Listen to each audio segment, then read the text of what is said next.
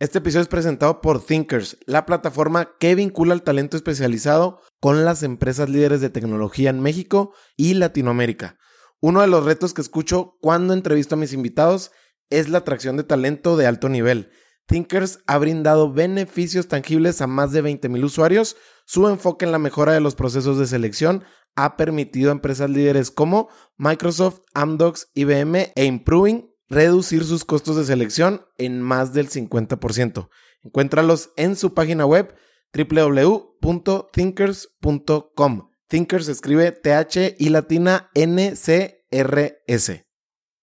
Pues muchas veces pensamos que no tenemos, por ejemplo, tiempo y la realidad es que no tenemos prioridades, ¿no? Y entonces cuando le empiezas a decir que sí a todo, es porque simplemente no tienes una estructura de prioridades, porque no tienes probablemente una intención, no tienes un propósito, no tienes una estrategia yo ya no estoy a merced de la gente, pues de ningún círculo, ¿no? Ni, ni de mi familia, ni de mi trabajo, ni de mi círculo social, ni de las personas que me buscan de fuera. No son procesos sencillos. Los momentos de más dolor en mi vida probablemente consciente han sido esos. Pero también esos procesos te traen, te traen mucho, mucha sanación, como dices, ¿no? Y, y un buen amigo que se llama Miguel Guillén dice, no, no son procesos de sanación, sino son procesos de integración yo creo que tiene toda la razón, porque también le despresurizas mucho el concepto, porque pues no es un tema de sanar. Y, te digo, porque, porque sanar, sanar es eterno. hay dos tipos de personas. Las que no creen los milagros y las que viven todos los días pensando que están viviendo un milagro. Yo soy esos segundos, por elección. Hola, ¿cómo estás? Yo soy Mario Salinas y bienvenidos a otro episodio de Lateral Podcast. Como sabes, este es un espacio donde la alternativa de historias, errores, fracasos y logros, todos ellos son válidos. Aquí sí se comparte algo diferente y lleno de valor. Te recuerdo que Lateral Podcast tiene episodio nuevo todos los lunes y los puedes encontrar en cualquier plataforma de audio disponible. Antes de empezar, te quiero pedir un favor. Spotify ya te permite calificar tu podcast. Te pido que me ayudes dándole 5 estrellas a lateral para llegar a más gente. Lo puedes hacer desde la app o desde tu computadora. El día de hoy estoy entrevistando a Javier Morodo. A Javier lo puedes encontrar en su cuenta de Instagram como arroba Javier Morodo. Javier es licenciado en Economía por la Universidad Iberoamericana. Tiene un MBA por el IPADE Business School y comenzó su carrera en el sector financiero en el 2007. En 2009 creó el área digital en GBM, la mayor empresa de inversiones en México. Diez años después llevó a GBM a una evaluación de más de mil millones de dólares, levantando capital de SoftBank el mayor inversionista tecnológico del mundo. Javier es un apasionado de las inversiones, la tecnología, el desarrollo personal y el bienestar integral. Hoy con Javier platiqué sobre el camino de integrar la conciencia, la óptica de vivir los milagros todos los días, los insights de pivotear productos digitales y cómo crear riqueza personal, entre muchos temas más. Este episodio tiene un timing perfecto y te vas a dar cuenta por qué. Conocer a Javier y su manera de entender la verdadera riqueza es algo que me voló la cabeza. Estoy convencido que va a cambiar la vida de muchísimas personas. Te dejo con este increíble episodio con Javier Morodo. Javier, ¿cómo estás? Bienvenido a Lateral. Muchas gracias por la invitación, Mario. Muy, muy bien. ¿Tú qué tal? Bien, yo estoy en una zona donde el calor es muy agresivo. O sea, estoy en el desierto acá en el norte de México. Entiendo que tú estás en lugares más pues de playa, ¿no? Digo, no sé tú cómo seas con, con el tema del calor, pero que es... Más tropicales. Exacto. Pero sí está, está, está caluroso, húmedo, entonces, pero bueno, sí, el, el, calor del desierto yo creo que sí está más agresivo allá que acá. Pues mucho que platicar contigo. Eh, seguramente tú que también tienes tu propio podcast, pasa que con invitados que tienen tanto contenido, autores, en tu caso que eres inversionista, has pasado por esta carrera corporativa, se vuelve más retador porque no sabes por dónde empezar, porque el invitado ya tiene mucha información muy, muy valiosa, entonces tienes que encontrar esos ángulos, entonces ese, esa tarea espero y, me salga bien, ahí tú me la calificas. Este, yo encantado de tenerte acá.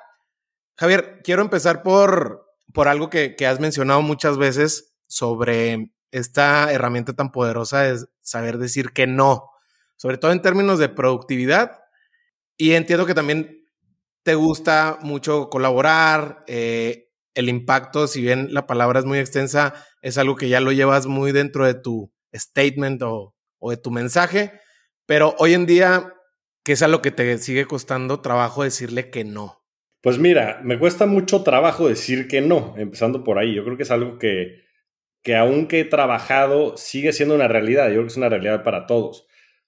Pero creo que cada vez soy más consciente del impacto que tiene. ¿no? Yo creo que pues muchas veces pensamos que no tenemos, por ejemplo, tiempo y la realidad es que no tenemos prioridades, ¿no? Y entonces cuando le empiezas a decir que sí a todo, es porque simplemente no tienes una estructura de prioridades, porque no tienes probablemente una intención, no tienes un propósito, no tienes una estrategia. Es más, la misma estrategia, ¿no? Todo el mundo habla de estrategia por aquí y por allá. La realidad es que la estrategia no tiene tanto que ver con lo que haces, sino más bien con lo que dejas de hacer. Y en ese sentido creo que es lo que tienes que empezar a priorizar, ¿no? Y si tú quieres pues, lograr ciertos objetivos o quieres hacer ciertas actividades, pues vas a tener que renunciar a otras porque simplemente nuestro tiempo es el recurso más escaso. Entonces yo creo que cuando empiezas a cobrar conciencia del costo-oportunidad de decir que sí, es que te empiezas a dar cuenta del valor de decir que no. Y es algo con lo que batallo, pero la manera en la que lo he empezado a resolver es, por ejemplo, yo apartando mi agenda. Entonces, yo ya no estoy a merced de la gente, pues de ningún círculo, ¿no? Ni ni de mi familia, ni de mi trabajo, ni de mi círculo social, ni de las personas que me buscan de fuera.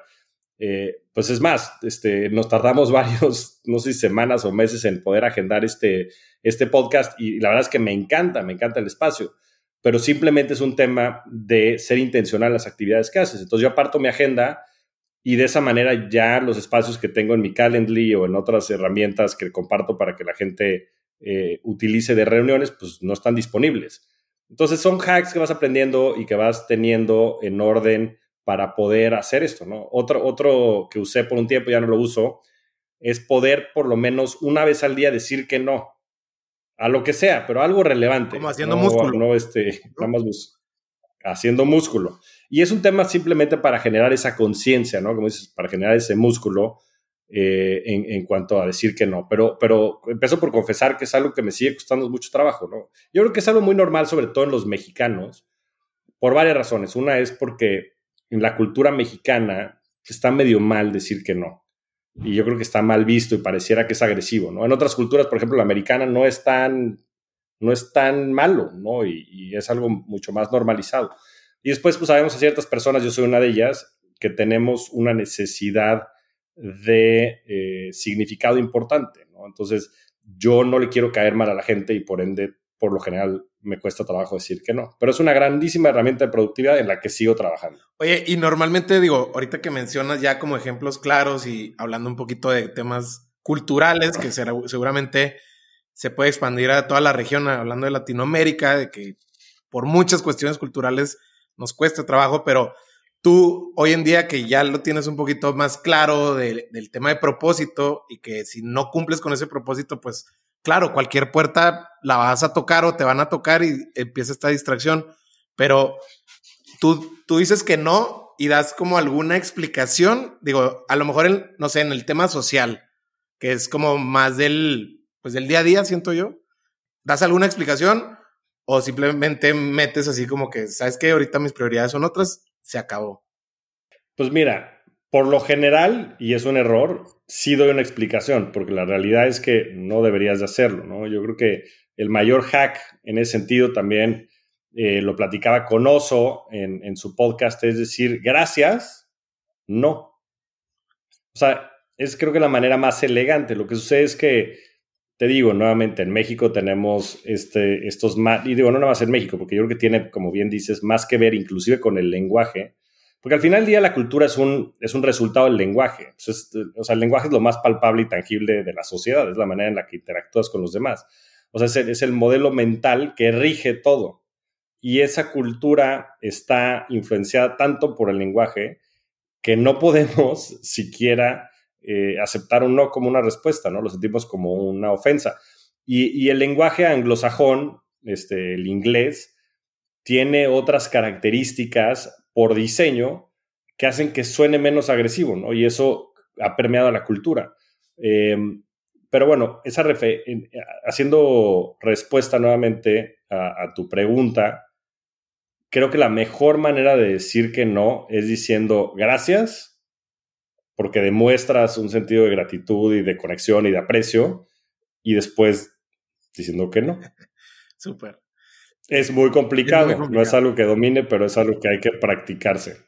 Y, luego después, digo, ya para cerrar, no, no para cerrar, pero es que pareciera que, que, que nomás nos vamos a quedar con este tema y, claro que no, pero es que también pareciera que la reacción que te da la otra persona te la tomas tú muy personal, ¿no? Decir, bueno, le cayó bien como lo dije, entonces listo, cero fricción, pero cuando a lo mejor no está bien recibido es como que cuando cuesta trabajo seguir replicando este, este, este, este frame que tienes que mencionas que, que, lo, que lo compartías con Oso, ¿no?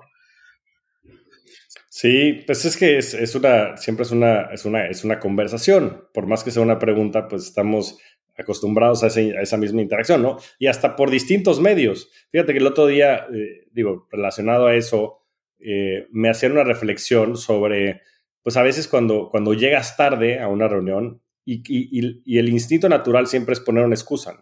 Digo, y, por excusa me refiero a cualquier cosa, justificar por qué pasan las cosas. Y, un coach ejecutivo mío me dijo, no digas nada, nada más digo una disculpa por llegar tarde. Y ya, porque cuando empiezas tú a justificar qué está sucediendo, pues yo creo que hasta permeas en la misma circunstancia una energía o una nuevamente, circunstancia que hace a todos medio sentir incómodos, ¿no? Y yo creo que lo mismo pasa ahorita que estaba pensando con, con estas respuestas de gracias, no. Gracias, no, creo que es hasta más elegante y, acertado, y sobre todo si lo dices no nada más desde la palabra, sino desde la intención, ¿sabes? Y gracias, no, gracias, no. Y, cuando también lo haces desde el desapego y, este, creo que también cambia la circunstancia. El problema es que después la gente es así, se mete, chin, ¿y cómo le decir que no? Y es, este, oye, no, pero es que porque esto y lo otro, y entonces ya se vuelve una tensión entre las dos personas, que la tensión y la energía es mucho más poderosa que, la, que el lenguaje, ¿me entiendes? Entonces, te digo, las comunicaciones son muchos niveles. Y yo creo que cuando empieza a cambiar eso y también empieza a relajarlo, lo haces del desapego, lo haces como algo normal, pues dejas indefenso al de al lado, pero es un tema de práctica. Y, y, y porque de verdad, cuando lo haces del desapego, pues es que no tiene nada que ver contigo, tiene todo que ver conmigo. O sea, yo no tengo el tiempo o yo no tengo el interés o yo no tengo la expertise o pero no tiene nada que ver con que tú seas bueno o malo, o sea, tú probablemente eres un genio en lo que quieres hacer, simplemente para mí no es algo que deba de estar desde mi hoy perspectiva en mis prioridades. Pero te digo, es muchos niveles de, lenguaje y qué, qué curioso que, que, hayamos podido indagar tanto en, en algo tan sencillo como una palabra de dos letras. Sí, sí, sí, digo, es, es que es, algo que, si bien como dices tú, se pudiera simplificar, la verdad es que se, se torna complejo porque trae toda una carga y una intención y una expectativa. Yo creo que lo más difícil es la expectativa que le pones, ¿no? A una invitación, a una sociedad, a lo que, a una noche de cenar y echar unos drinks, lo que quieras, pues trae una expectativa. Y cuando no cumples con la expectativa de los demás, se torna justo lo que mencionaste, esta energía rara, en el aire que se huele y la puedes partir con un cuchillo, ¿no? Pero bueno, Javier. Pero yo creo que muchas veces la, la provocamos. O sea, digo ya, para cerrar así el tema, yo creo que el, el, el que responde a esa expectativa es el que a veces la provoca. Porque en vez de decir eso, decir gracias, no. Porque si te lo digo así, pues digo, no hay mucho que me puedas decir. Ah, puf, es que no, es que fíjate, déjame te platico, porque es que lo que pasó y es que déjame ver, tal vez sí, pero no, pero... Y, lo peor es que la gente después se termina comprometiendo a lo güey y no cumple entonces las expectativas. O se mete tanto el pie en la justificación de por qué no, que hace sentir a la otra persona incómoda. Entonces, o sea, honestamente, viéndolo desde todos los ángulos, creo que lo más sano es simplemente hacerte consciente pues, de la importancia de decir que no, digo, en, el emisor y en el receptor, en los dos. Y, de que la mejor salida es hacerlo desde la conciencia y desde la intención, de manera muy natural. Y eso es lo que menos va a hacer que, el foro sea incómodo. Oye, y es que esto, este es, un, es, un, es, un, gran tema para iniciar. decía Enzo Cavalier, que no sé si lo ubiques de, de Startupeable, que él a la hora de, ah, claro. de, de, hablar con sus emprendedores, él en este, en este rol también como inversionista, decía, es que también muchas veces, ya hablando del emprendedor, le cuesta mucho trabajo decir que no, y ahí es donde a lo mejor esa es la raíz de la raíz de la raíz, porque el startup no funcionó, porque a lo mejor se trajo un socio que no funcionaba, que no sabe decir que no, y desde ahí se hizo un efecto dominó espantoso, ¿no? 100%. Porque te digo, o sea, la estrategia, que es un buzzword, tiene mucho más que ver con las cosas a las que renuncias que con las cosas que eliges. Es que, pues obvio, cuando tú estás emprendiendo y las posibilidades son infinitas y más en periodos como el que vivimos de 2018 al 2022, de abundancia financiera y de casi que el dinero gratis, pues pero ese es el, ese es el mayor destructor, como bien dices, de, o sea, el no saber decir que no. O sea, un buen estratega y, que debe ser el CEO. El CEO es la persona que más debería decir que no dentro de la empresa. Y, es y, muchas veces tiene estos líderes carismáticos que se la viven diciendo que sí. Claro. Que no es la responsabilidad del CEO. Oye, eh, ahorita que te escucho, Mm, y bueno, y lo que vengo siguiendo, tu contenido y cómo hablas de conceptos abstractos, complejos quizá, y los simplificas de una manera que a mí me quedan claro. Esa capacidad como de reflexión, más allá del análisis, creo que englobamos mejor si caemos en la reflexión. ¿De dónde, ¿De dónde crees que viene esa capacidad de reflexión que tienes desde hace muchos años? Yo pienso también representada, porque no es como tan común, al menos para mí, como que puedas desglosar esto que acabamos de hablar del no de una manera que te aseguro que mucha gente ya le va a dar vuelta como a puntos ciegos que no tenía acerca de saber decir que no, pero a mí me interesa saber de dónde viene esta como capacidad para reflexionar. Esta reflexión. No, no, no sé si lo había pensado de esa manera, pero ahora que lo, que lo comentas, yo creo que tiene que ver con varios factores. Una es, mis, dos, mis dos papás eran artistas, ¿no? Mi padre fotógrafo, mi mamá diseñadora. Este, mi padre muy bohemio eh, y, creo que mucha, pues sí, del romanticismo y de, esta, de este tema más filosófico lo he heredado de él. Entonces esa parte es, es creo que importante. La segunda es, yo empecé a ir a terapia eh, a tomar terapia personal desde que tenía cinco años, este, por, por, razones de mi pasado y, muy particulares. Pero creo que eso me ha hecho una persona mucho más consciente y, en contacto conmigo mismo y me ha hecho sobre todo cuestionarme mucho, pues, qué hago en este plano y, como que tender mucho más hacia lo espiritual al, al, ser más consciente de mis mismas emociones, ¿no? Eso yo creo que sin duda ha sido un factor. Y por último, y probablemente más importante, mucho de mi círculo social, pues es un círculo social de personas que son muy profundas y con un amplio sentido de reflexión, de introspección, de filosófico. Este, pues grandes amigos nos la pasamos y lo que más disfrutamos probablemente es echarnos sobremesas, una buena sobremesa de seis, ocho horas, este, filosofando de la vida, ¿no? Y y comprendiendo muchos de estos conceptos etéreos, ¿no? Y, mucho de lo que he leído es filosofía y muchas de las personas a las que sigo son pensadores modernos, inclusive que pues, asocian muchos de estos primeros principios, les llaman, ¿no? Que son principios fundamentales como la física, como la química, como la filosofía, esta antropología, sociología, gente como Naval Ravikant, por ejemplo, que pueden conjuntar y eh, abstraer pues múltiples corrientes pero en la vida práctica, ¿no? Y entonces hablar, pues, en, un sentido filosófico sobre Uber, ¿no? O sobre Amazon, o sobre blockchain, ¿no? Sobre Bitcoin y cripto. Y, honestamente eso es lo que me apasiona, porque cuando empiezas a comprender que todos estos conceptos van mucho más allá de lo que la tecnología a simple vista parece, pues es, donde la magia sucede, ¿no? Una de mis grandes pasiones es esto, el desarrollo de, de las criptomonedas, ¿no? De los criptoactivos, yo le llamo de manera general. Y creo que Bitcoin, si bien es una revolución tecnológica per se, es mucho más una revolución filosófica.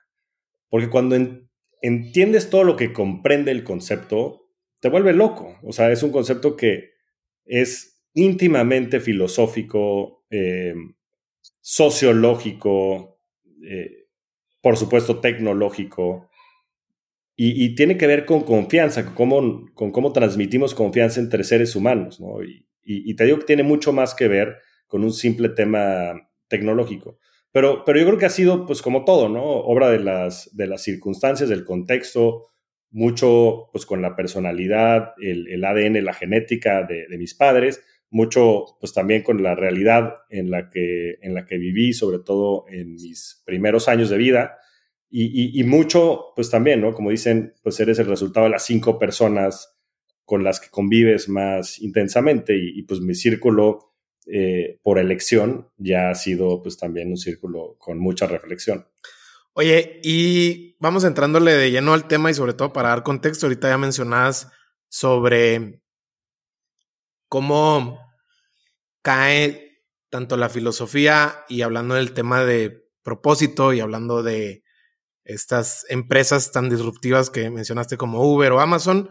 Antes de eso, eh, activamente, y, eres muy vocal respecto a, a la riqueza, hablar de inversiones, tú eres, tú mismo eres inversionista ángel, estás en consejos y ahorita te fuiste también al otro lado de la moneda, a emprender.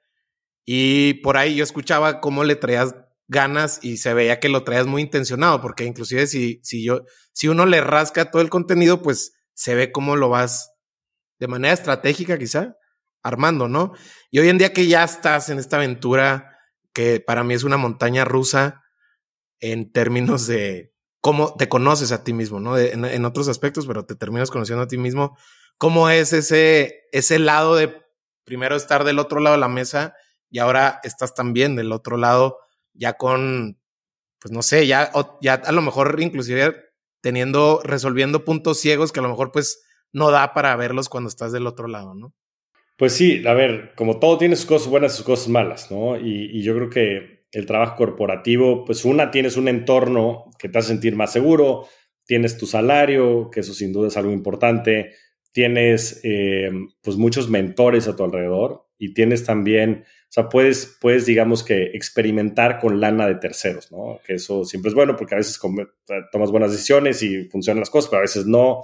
Y, ambas cosas creo que son muy interesantes, ¿no? Este, eh, vives como en un, en un ecosistema artificial que te mantiene vivo independientemente de que pues, estás tomando buenas o malas decisiones. Entonces el survival of the fittest, este, la teoría de la evolución, pues no aplica, ¿no? Y yo creo que pues, eso te cobija para llegar a cierto lugar, ¿no? Y, bueno, pues en ese proceso, como todo, pues vas teniendo de repente, eh, pues momentos en los cuales te sientes muy alineado, identificado con los proyectos en los que participas y a veces no. Y a veces puedes inclusive juzgar o, no comprender las circunstancias, el contexto de por qué está tomando X o Y decisiones.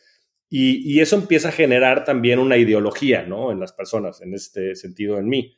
Y yo he tenido la fortuna de, de estar en grandísimas empresas y de estar con grandísimos líderes que me han enseñado muchísimo sobre las inversiones principalmente.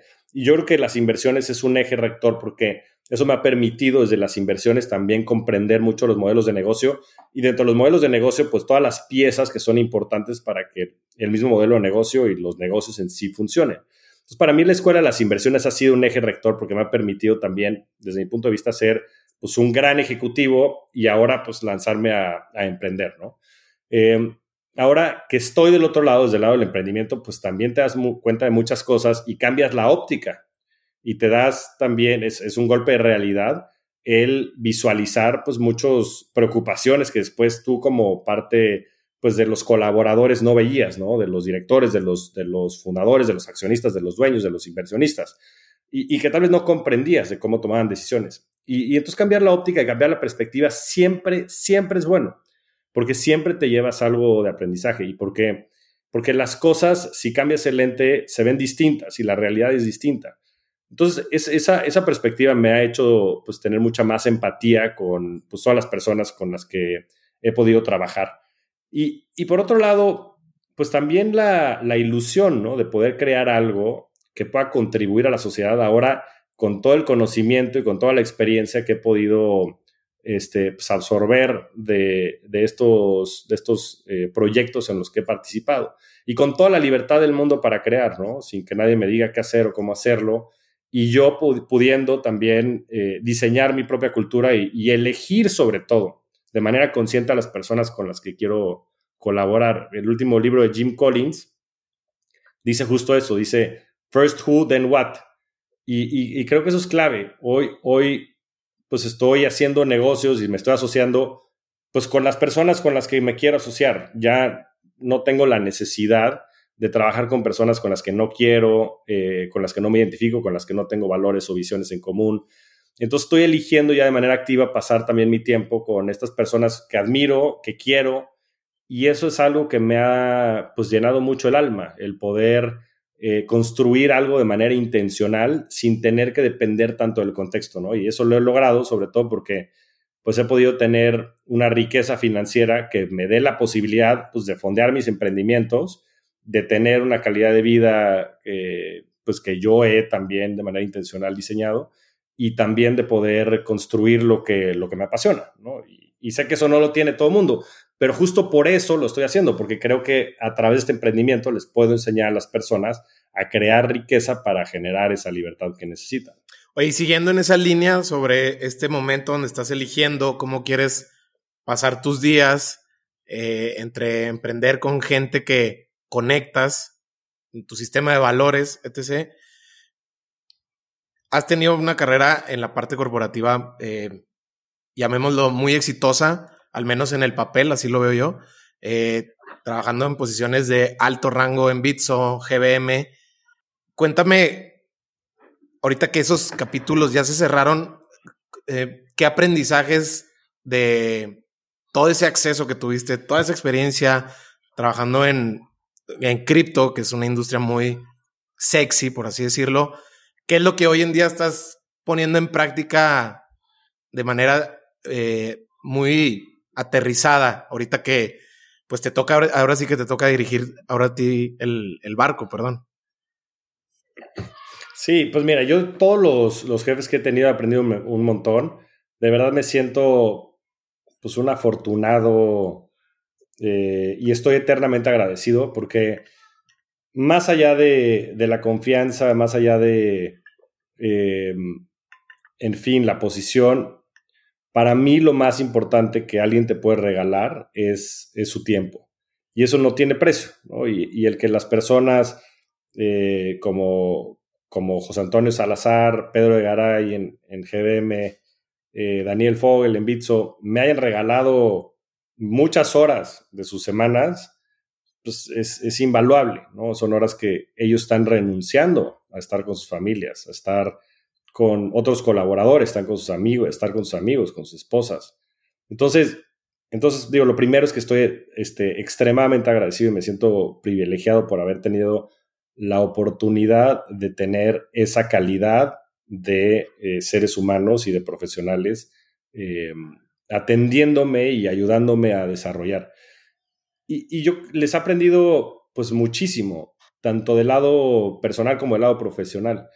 Y, lo mejor es que creo que cada uno de ellos ha sido muy distinto y muy único en su forma de, gestionar y de tomar decisiones dentro de la empresa y también de relacionarse como ser humano. Y, todo ello ha sido muy complementario en mi desarrollo y hoy pues yo he forjado una visión y un, un set de valores y una identidad que eh, me está permitiendo crear ahora una empresa con, con, esos conceptos principales o, valores eh, principales para poder lograr lo que quiero. Yo hoy valoro mucho, por ejemplo, la calidad antes que la cantidad. Yo eh, prefiero tener equipos pequeños en los que haya mucha más conexión y haya mucha más calidad en las interacciones, porque he comprendido que los equipos grandes, si bien pueden ser impactantes, terminan siendo equipos que la calidad se ve disminuida de manera radical. No sé si has visto cómo funciona la comunicación cuando van creciendo los integrantes de un equipo y eso lo puedes ver en los sistemas, en las redes, ¿no? Cuando hay distintos nodos, es como la, ley de Moore, ¿no? Y, la ley de Moore lo que decía es que la tecnología iba a crecer de manera exponencial, o sea, el procesamiento de los chips y la capacidad de procesar los chips iba a crecer, o sea, se iba a multiplicar por dos cada año. Y entonces eso lo que hacía es que en vez de que crecía de manera lineal, crecía de manera exponencial. Y lo mismo sucede cuando empiezas a tener muchos nodos o personas dentro de una empresa. Porque cuando tienes dos personas, pues nada más hay dos vías, o sea, hay una vía de comunicación, tú y yo. Cuando tienes dos, cuando tienes tres personas también, nada más hay tres vías de comunicación, pues es uno con cada uno. Pero cuando tienes cuatro personas ya son seis vías de, comunicación.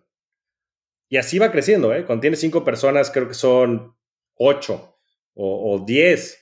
Y, va, y, va, creciendo de manera exponencial. Entonces, pues por eso se vuelven los teléfonos de compuestos y no nada más eso, pues también la calidad de la relación va disminuyendo de manera, este, de manera exponencial.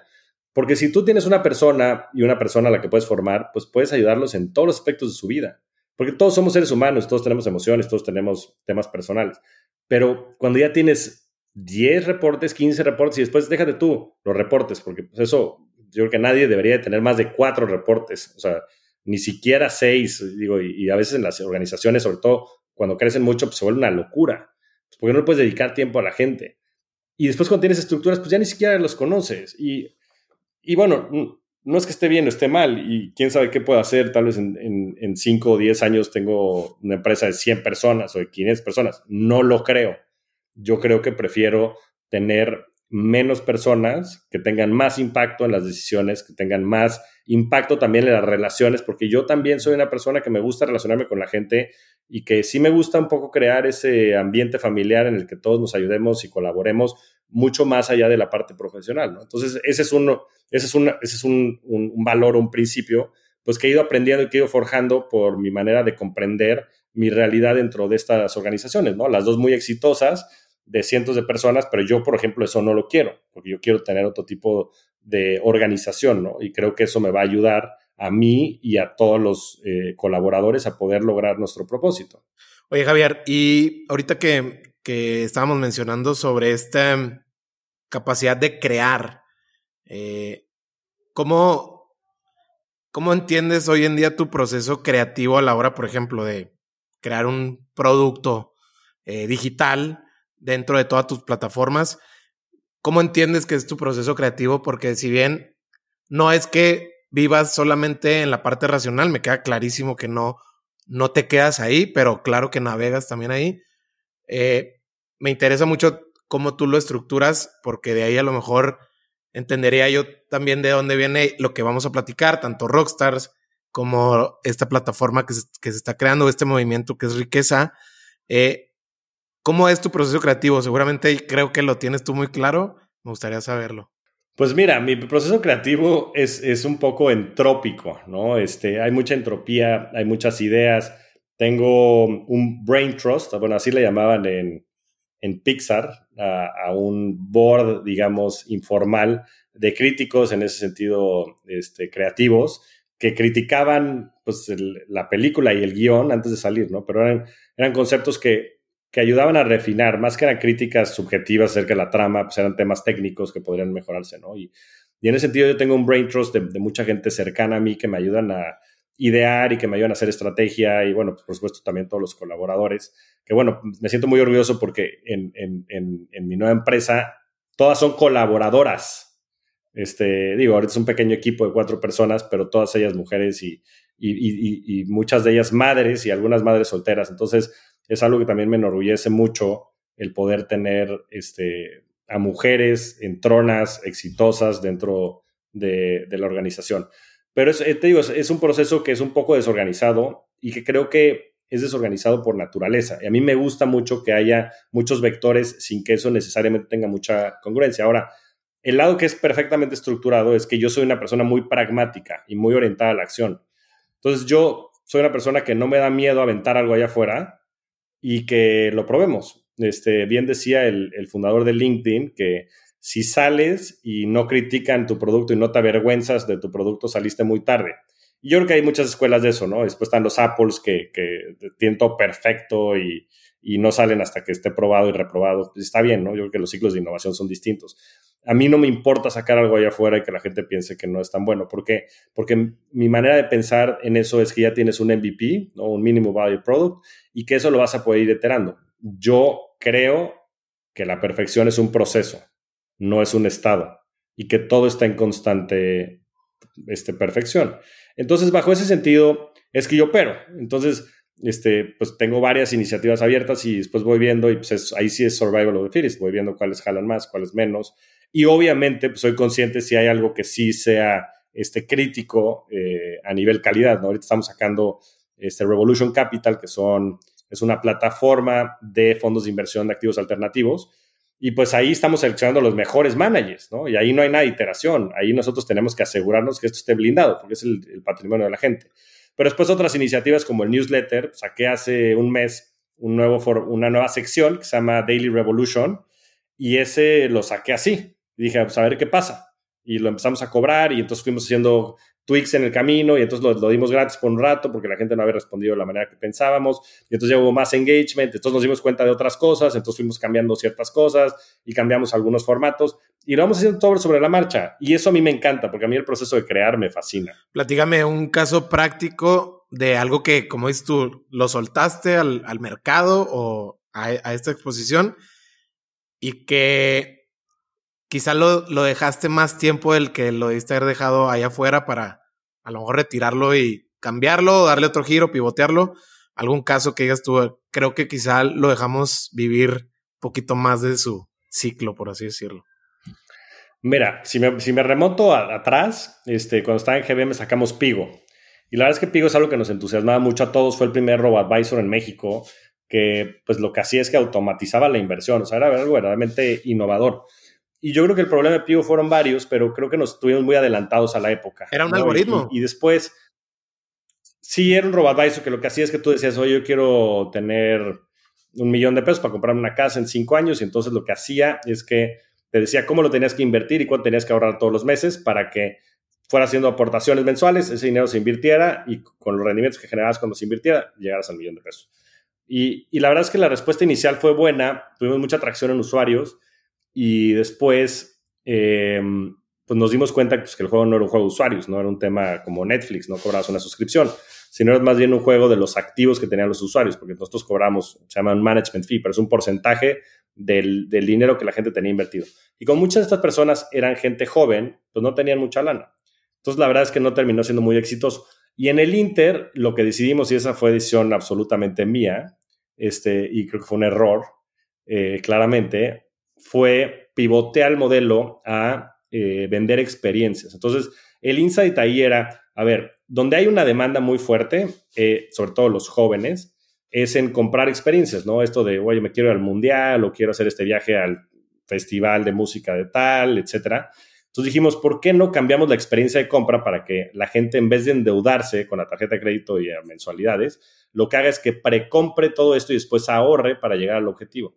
Entonces, la verdad es que fue, o sea, dimos siete saltos mortales para poder hacer todo eso, ¿no? Porque trajimos a los partners, hicimos esto, lo otro, cambiamos la experiencia, la verdad es que se rifó súper el equipo de, diseño y tecnológico para poder sacar, y la verdad es que no empezó a jalar, no empezó a jalar, y, y, pues me, me, me, morí en la raya, digo, en ese entonces haber tenido 27 años, ¿no? Era mucho más necio, e ingenuo de lo que soy, este, ignorante siempre seremos, porque cuando te das cuenta, pues el universo de posibilidades que de lo que no sabemos, pues es infinito, pues ya te vas rindiendo, pero, pero creo que lo tuvimos más tiempo de lo que lo, lo debimos de haber tenido allá afuera, Entonces, es un ejemplo, pues claro, que cuando lo ves en perspectiva es todo el sentido del mundo, pero que en ese momento, pues era, era mucho el, el, costo hundido, ¿no? Digo que es hundido, pero, pero que son difíciles de tomar esas, esas decisiones. Y, digo, de manera más reciente y probablemente al revés, te digo, me, gusta este, mucho este caso del newsletter, ¿no? Yo, este, desde 2020 empecé a, saqué mi blog y empecé a sacar eh, un, newsletter semanal que se llama La Inversión de la Semana, en la que comparto todos los artículos de interés, videos, podcasts, etcétera, que me hayan interesado en la semana. Y, y, la verdad es que pues es lo que me apasiona, ¿no? Poder compartir a la gente lo que ha sido más relevante para mí. Y, la verdad es que creció de manera muy importante, sobre todo el último año, y llegamos a más de 10 mil suscriptores. Y dije, tengo que sacar un nuevo formato, sobre todo porque me piden mucho, pues todo, recomendaciones de inversión, me piden mucho mi opinión acerca de los mercados financieros y demás por mi background. Pero pues yo no tengo tal vez la capacidad para poder producir todo ese contenido, ¿no? Entonces tenía que crear un equipo de contenido para poder hacerlo. Y entonces decidí sacar un newsletter de paga. Y ahí cometí también muchos errores pero creo que pude ir corrigiendo sobre la marcha, ¿no? Lo primero que, el primer error que cometí fue, pues ahí les va un nuevo newsletter, pero este es de paga, ¿no? Y entonces como que toda la gente decía, pero ¿qué es? O sea, ¿de qué me estás hablando? ¿No? Y era este formato Daily Revolution, que es un formato pues muy light en el cual ponemos las noticias más relevantes de los mercados financieros. Pero ahí te digo, el, ingenio humano y, yo creo que la tecnología y las capacidades que tenemos ahorita son tan buenas que ese mismo día dijimos, oigan, con el equipo editorial, vamos a cambiarlo y vamos a darlo gratis por un mes para que la gente lo conozca. Y ya después de eso iremos iterándolo, ¿no? Y, nos dimos cuenta que, que, lo que buscaban también era algo en donde hubiera un poquito más de visibilidad de lo que yo estaba haciendo, ¿no? Entonces, este, yo escribo todas las semanas una columna que se llama Opinionated, en el cual yo comparto qué es lo que yo estoy invirtiendo. Y entonces nos dimos cuenta que ahí había mucho el valor, ¿no? Para este newsletter. Entonces empezaron a, subir las suscripciones pagadas, ¿no? Y, y, es más, las suscripciones inclusive gratuitas que son para el newsletter semanal de inversión de la semana, que sigue siendo este, gratuito. Digo, todo es un mismo newsletter, pero tiene distintas secciones. Eh, pues empezó a jalar de maravilla. Y llevamos un mes. Entonces, pues digo, y, te digo, estos cambios van siendo iterativos y, seguirán siendo. Y, yo creo que, que, esa es la verdadera maestría. O sea, cuando, cuando tú vas trabajando de manera continua, iterando algo, es cuando verdaderamente se hace arte. Oye, Javier, ahorita mencionabas de Naval Ravikant, ¿no? Que es así como. Eh, tiene conceptos muy filosóficos, muy aterrizados y que te acomodan bastante bien la cabeza no nada más hablando de, inversiones, él siendo inversionista ángel, sino filosofía de vida. Y él menciona algo que no sé qué tanto a ti te pase, ahorita que mencionabas de cómo por tu antecedente y mucho de, la parte, en parte de tu marca personal está apalancado de, del mundo de las inversiones o de las finanzas, que a la hora de, por ejemplo, digo, no sé qué tanto en tu Instagram o LinkedIn te busque gente uno, ofreciéndote inversiones o dos, pidiéndote un consejo, pero, o sea, dame, dame la llave, por favor, porque me quiero hacer millonario ahorita antes de las 5 de la tarde. Eh, él dice que cuando nosotros pedimos una recomendación de un libro, realmente no estamos pidiendo, o sea, realmente no vamos a leer el libro. Queremos como hacernos creer que le queremos convencer a la otra persona que queremos como esta parte intelectual que te dan los libros hasta cierto punto.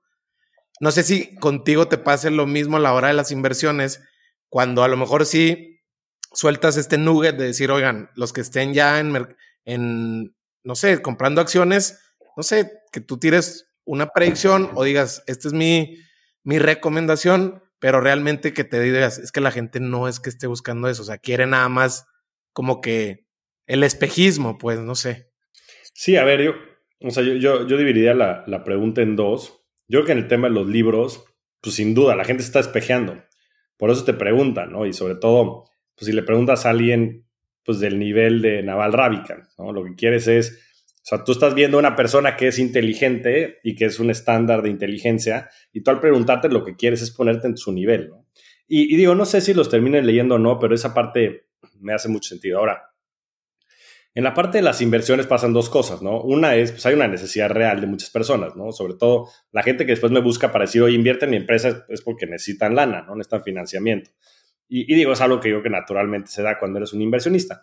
Y por otro lado, las personas que te piden recomendaciones de qué invertir, yo creo que, digo, puede que también se estén espejeando sin lugar a dudas, pero creo que es una necesidad más justo de buscar oportunidades para generar lana, ¿no? Y digo, de manera muy tangible porque pues, al final del día, pues, si las personas ponen ciertas horas de su día y cierta este, parte de su brain power en eh, estudiar empresas, en estudiar los mercados, pues deberían de tener mayor capacidad para eh, entonces hacer predicciones atinadas. Eh, yo lo hago mucho, por ejemplo, con pues, personas que son especialistas en cada una de estas áreas, ¿no? Este, gente de GBM que conozco de tiempo atrás, este, tengo una muy buena relación con el Chief Investment Officer. Entonces, hay algo de mercados financieros y de acciones mexicanas, pues sin duda le hablo a él. Y claro que lo que él diga, pues para mí tiene un peso específico mucho más importante. Lo mismo en temas de cripto, por ejemplo, ¿no? Pues Alan es gran amigo mío, este hedge fund manager.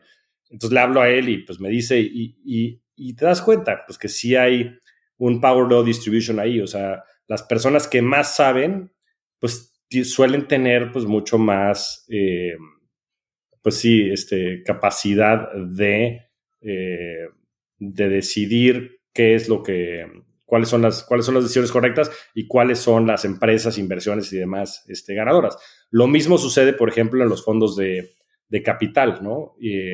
empresas como Nazca, como Dila, como Cometas o todas las grandes empresas de inversión en México, pues claramente tienen una capacidad de tomar decisiones mejor porque pues ven, ven muchas más empresas, ven y tienen mucho más expertise porque este, pues han trabajado en esto 20 años, ¿no? Entonces, este, sí creo que en la parte de inversiones eh, hay un edge y, creo que el motivo, digo, que, el, que el, espejismo es obvio y yo creo que eso sucede con todo, para bien y para mal, ¿no? Después hay otras personas que te pueden caer mal y también cuando te das cuenta es esto que dicen, ¿no? Lo que te choca, te checa, pero eso es otra historia.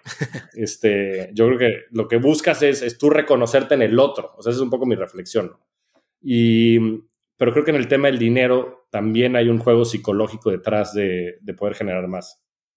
Oye, bueno, antes de, de cambiar de velocidad, eh, me gustaría saber para ti cuál es la, la cualidad a lo mejor menos obvia o que a lo mejor no tenga tanta exposición de, de un buen inversionista, de un inversionista de élite, por así decirlo. ¿Cuál es una cualidad que tú digas, quizá esta es de la que menos se habla a la hora de un perfil, pero es a la que también se le debería prestar más atención? Mira, yo te diría que, o sea, yo te diría que es la capacidad de pensar.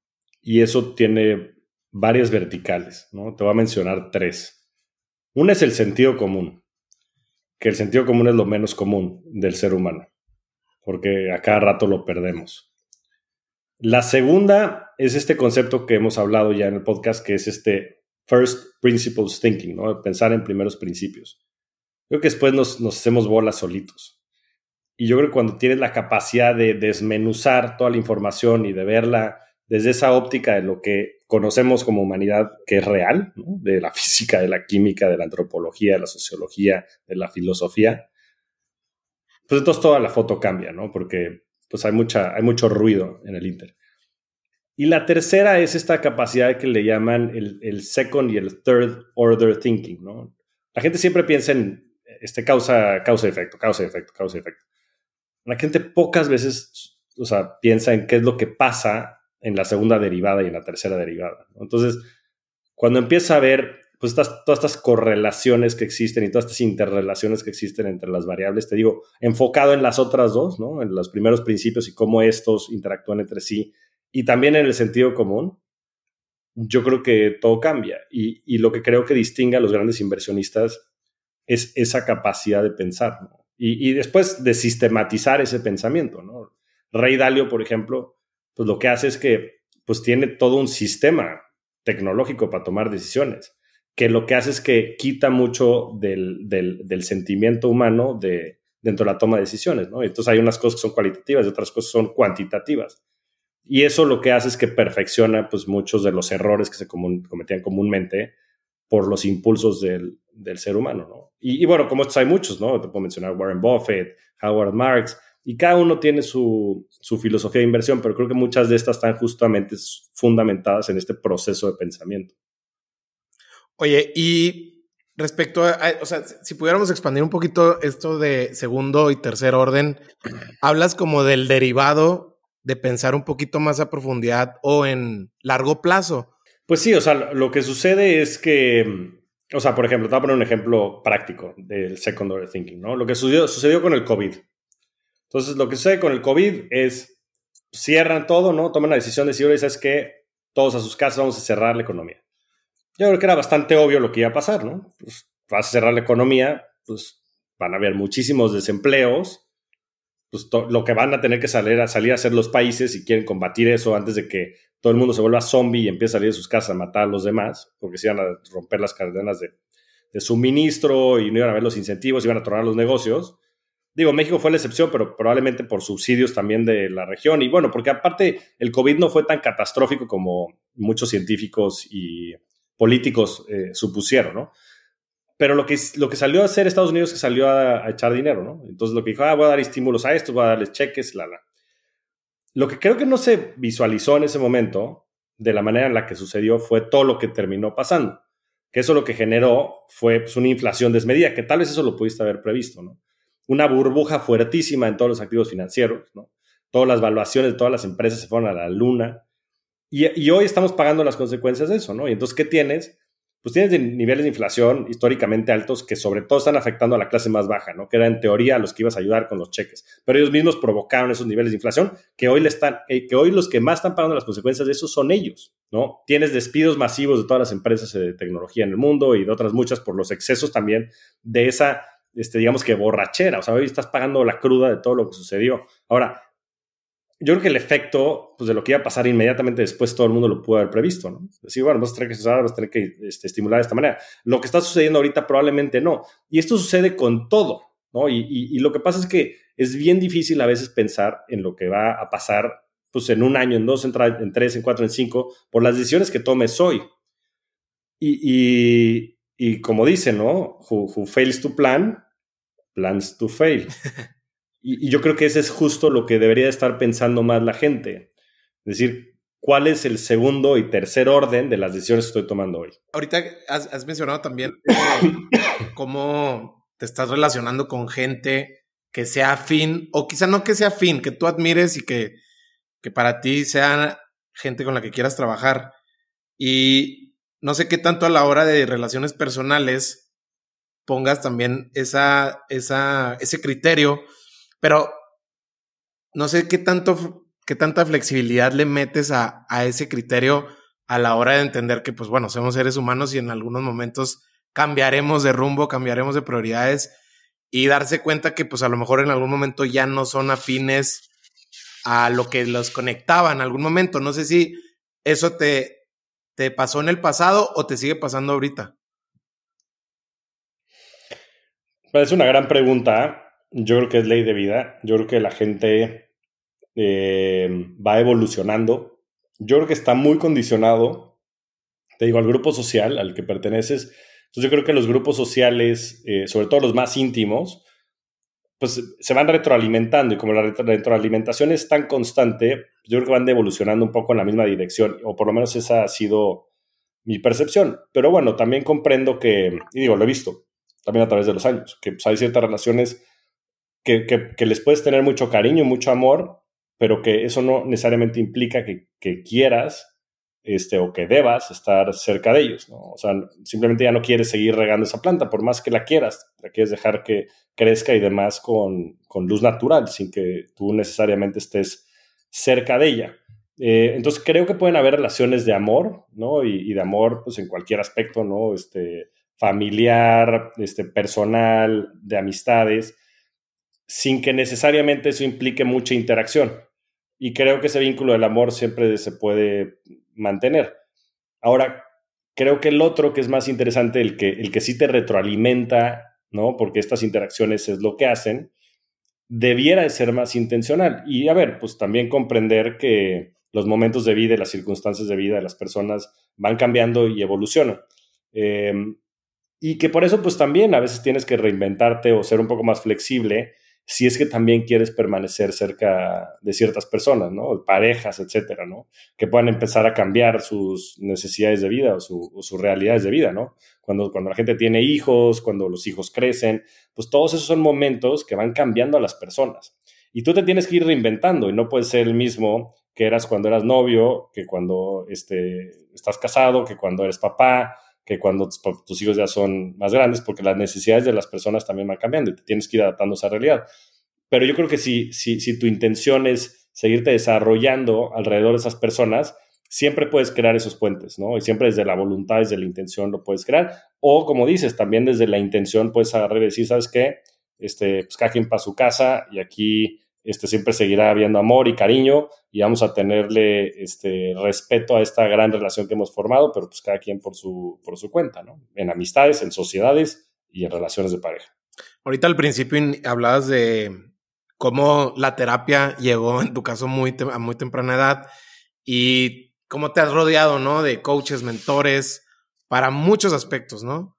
Eh, y lo que, me, lo que me gustaría saber acá es este camino de autoconocimiento, inteligencia emocional, pero sobre todo el de sanación, eh, se puede volver un poquito o bastante solitario, no sé si compartas acá, pero a la hora de esos momentos donde pues estás tú contra ti mismo, acudes a, a estas mismas herramientas que se te han proporcionado, a un espacio que te sientas seguro, como es tu familia, cómo se dan estos momentos donde ya no están las luces, ya no está, o sea, ya no está la exposición, ya eres tú y te toca ahora sí como que hacer los trabajos de interpretación, de integrar qué pasó con esto que viviste, cómo, cómo ha sido para ti eso. Es una, es una muy buena pregunta. Yo empezaría por decirte que, que si estudias la vida, ¿no? Y de esto se han sacado muchísimas gráficas, eh, sobre todo últimamente, pues hay, muchas curvas, ¿no? De relaciones que vas teniendo y pues no sé si el 95% del tiempo, por ejemplo, que pasa con tus papás, lo pasa antes de los 20 años. Y después ya los dejas de ver. O sea, ya los ves, pues no sé una vez a la semana, a veces, a veces una vez al mes. Y, y, a veces te digo, sobre todo lo que me parece muy fascinante es que yo creo que no somos conscientes de esto, ¿no? Con tus amigos es un poco la misma dinámica. Y después empiezan otras relaciones, estos pues tienes relaciones de pareja, te casas, hijos, y, y después empiezan a cambiar esas relaciones y tus hijos se van. Y, el común denominador es que a partir de los, no sé si 25 años, cada vez empiezas sobre todo a pasar más tiempo solo, ¿no? Y por eso dicen que solos llegamos y solos nos vamos, porque eso es lo único que tenemos certeza, ¿no? Eh, las personas que están a tu lado pueden estar a tu lado por mucho tiempo, pero pueden no estarlo, ¿no? Y pueden ser por razones de elección o pueden ser por razones de vida, ¿no? A veces pueden pasar cosas que, que, este, que, no deseamos y que suceden. Y cuando comprendes eso, y sobre todo yo creo que llegas a un punto en tu, en tu vida eh, en donde pues te das cuenta de que te vas a morir y de que todas estas cosas van a suceder y que es inevitable, por lo menos en, mi caso, pues yo he empezado todo este camino de la espiritualidad, que para mí la espiritualidad es saber estar conmigo mismo, ¿no? Y no depender, pues, del, de la dependencia, valga la redundancia, de las personas para yo poder subsistir. Y entonces empiezas, pues, todo este camino, eh, pues, nuevamente, espiritual, que para mí ha tomado múltiples dimensiones, desde, desde yo tener tiempo para mí mismo, que siempre he sido una persona que me gusta estar por periodos de tiempo solo, ¿no? En ese sentido soy muy autónomo, pero también de confrontarme a mí mismo, que eso ha sido muy, muy difícil, porque hay muchas cosas pues que son muy dolorosas y muchas cosas que son inconscientes y subconscientes. Muchas de ellas las he trabajado, pues te digo, he tenido 35 años de terapia y, recientemente hice la ayahuasca y, eso me abrió pues, por completo el mundo, ¿no? Porque yo no concebía el poder que tienen estos psicodélicos en el, en el aspecto espiritual y de eh, trabajo emocional. Y la verdad es que a mí me, me, cambiaron por completo la perspectiva, que, que por cierto hay un, un, disclaimer importante, que es que estos, estas sustancias son sustancias muy peligrosas, son sustancias que, que no recomiendo que todo el mundo... Eh, tome y que sobre todo, si lo quieren hacer, creo que deben de consultar a profesionales, tanto médicos, para conocer sus condiciones. Sobre, hay sobre todo condiciones eh, de enfermedades mentales como la depresión, como la esquizofrenia y otras muchas, que es muy peligroso hacer psicodélicos con, cuando tienes este tipo de condiciones o también en tu familia hay ese tipo de condiciones. Y segundo, creo que la mejor manera de hacerlo, si lo decides hacer, es con personas profesionales que te puedan acompañar en el proceso. Hay un grupo, sobre todo, de, que se llama Field Reborn, este, de José Casas, José Arce y, Paola Ambrosi, una serie de profesionales este, que conozco bien y que creo que los pueden ayudar. Si alguien desea hacerlo, este, por favor háganlo este, con, con apoyo, porque, porque es, un tema, es un tema serio. Pero para mí, pues, este, pues, ¿qué te puedo decir? Me ha cambiado por completo la realidad, porque lo que sucede con estas sustancias es que te genera un estado alterado de conciencia en el cual tú puedes acceder a tu, a tu subconsciente y ahí pues trabajar muchos traumas que has vivido a lo largo de tu vida, que no es que estén bien ni estén mal, es que simplemente son. Y, creo que al, poderlos comprender, te ayuda a tomar mejores decisiones, te ayuda a ser más consciente, te ayuda inclusive este, a nivel neuronal a poder reconectar esos circuitos y eso empieza a generar una sanación eh, pues, en, todo tu ser. Y, eso se ve representado pues, en todo, en tu forma física, en tus relaciones personales. Yo creo que mi personalidad y, mi impulsividad y mi este, pasión, no soy una persona muy apasionada, pues han cambiado mucho a través de este trabajo espiritual que yo he podido hacer. Yo es una práctica que hago este, de manera continua y, la verdad es que creo que me ayuda a avanzar mucho. Pero nuevamente, pues este, son procesos que tienen que ser con profesionales. Y a ver, no son procesos sencillos. Los momentos de más dolor en mi vida probablemente consciente han sido esos. Pero también esos procesos te traen, te traen mucho, mucha sanación, como dices, ¿no? Y, y un buen amigo que se llama Miguel Guillén dice, no, no son procesos de sanación, sino son procesos de integración. Y creo que tiene toda la razón, porque también le despresurizas mucho el concepto, porque pues no es un tema de sanar. Y, te digo, porque, porque sanar, sanar es eterno, este, integrar también lo es, ¿no? Y, y, regreso al concepto que decía de la perfección, que nunca llegaremos a eso y que está bien.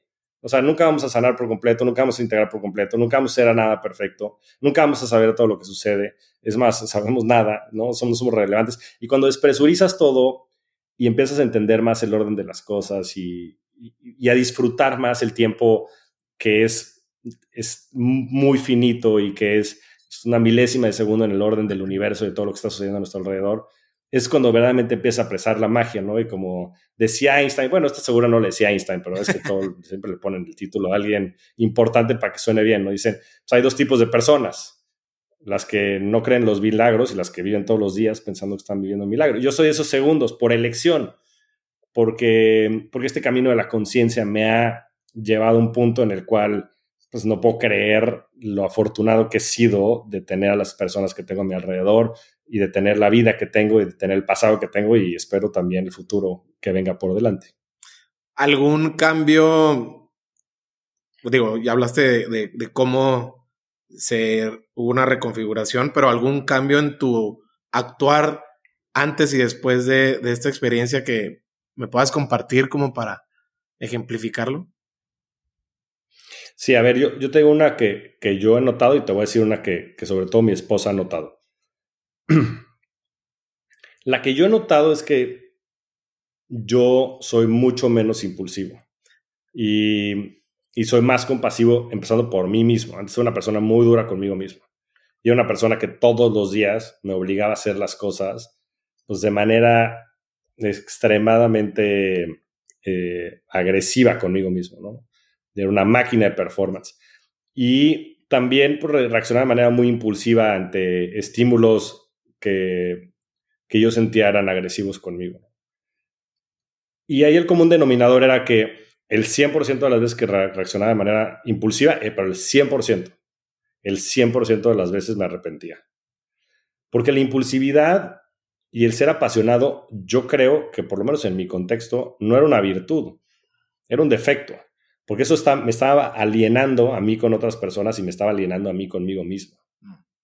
Y hoy, si bien sigo, lo sigo haciendo, lo hago con mucha menos frecuencia porque tengo una capacidad de recibir el estímulo, de internalizarlo, de ser consciente y entonces de, de decidir. Antes no tenía esa capacidad de decidir, antes era estímulo-respuesta, estímulo-respuesta.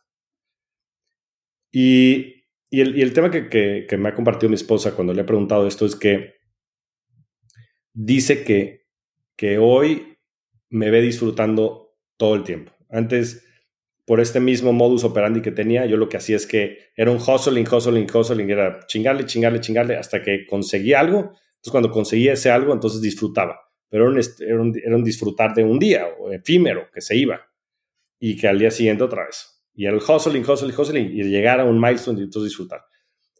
Y hoy dentro de este proceso de conciencia, pues lo que intento hacer es o más bien lo que por lo menos percibe mi esposa que hago es que estoy disfrutando todo el tiempo. Y todo el tiempo, digo, con sus ups and downs, ¿no? No, no todo es color de rosas, pero, pero sí es intentar vivir más en el momento y vivir más consciente de que el presente es lo único que tenemos y de que se puede ir en cualquier momento y de que tenemos que abrazar nuestro pasado y que tenemos que abrazar nuestra oscuridad y que tenemos que abrazar nuestra tristeza e intentar vivir con ello, este, a pesar de ello, trabajando en ello, pero en este momento porque eso es lo único que tenemos. Complementándote a, la respuesta anterior cuando estábamos hablando justo de esta experiencia con plantas de poder, ayahuasca en este caso, creo, creo yo también, o al menos eso me lo repito a mí mismo a la hora de, de yo haber pasado a lo mejor por experiencias similares, es también aceptarnos, ¿no? Aceptar nuestras imperfecciones y nuestra vulnerabilidad de una manera que que se vuelva parte de tu core, parte de tu ADN, porque ahorita que mencionabas de, de, este, de esta máquina de performance, ¿no? Que, en algún momento te, te, volviste y quizá no lo dejaste de hacer, pero ahora lo, lo disfrutas y ahora dices tú, güey, pues qué chingón que, que, puedo tener este nivel de, de flow y lo disfruto. Y, y, si me voy a equivocar, sé que me voy a equivocar porque estoy haciendo cosas que antes no hacía y que quizá me estén sacando de mi zona de confort. Entonces, qué chingón tener esta oportunidad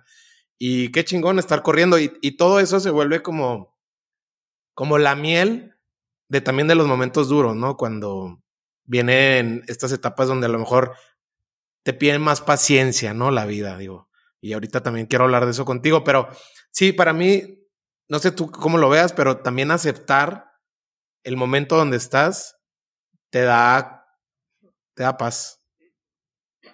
Te da mucha paz. Y aceptar la oscuridad, ¿no? Y como dices, este, así, así somos. Y, y, y solo a través de la aceptación es que después puedes cambiar las cosas. Porque si sigues luchando contra eso, te va a ganar.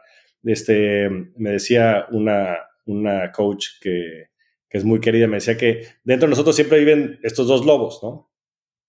Tu sombra y tu luz. Y que por lo general tendemos a alimentar más a la luz, ¿no? Y, y que eso está bien. Pues yo creo que, que, Y digo, aparte la luz, que es lo chistoso, ¿no? La sombra y la luz, pues es, es quien eres. Y, simplemente es un, digamos que un, sello que le ponemos a la sombra y a la luz, o un, significado en función de, lo que la sociedad quiere. Pero no es decir, o sea, el bien y el mal es un tema ético y moral. Es, es algo que nosotros como especie hemos inventado. Lo que hacemos tiene un orden, ¿no? Desde un punto de vista, si quieres, este, universal o desde un punto de vista más terrenal, ¿no? Este, hay ciertos objetivos que tenemos nosotros como seres vivos y es que nuestros genes se reproduzcan y ya, ¿no? Si lo quieres bajar al, al, al, tema evolutivo. Pero bueno, sin ahondar, te digo, te puedo desviar y vivir en, ese plan un rato, pero sin ahondar en eso y regresando a los dos lobos, eh, la clave no está en matar de hambre al lobo de la oscuridad. Porque, ¿qué es lo que hace una persona o un ser desahuciado? O sea, no hay nada más peligroso que un ser desahuciado.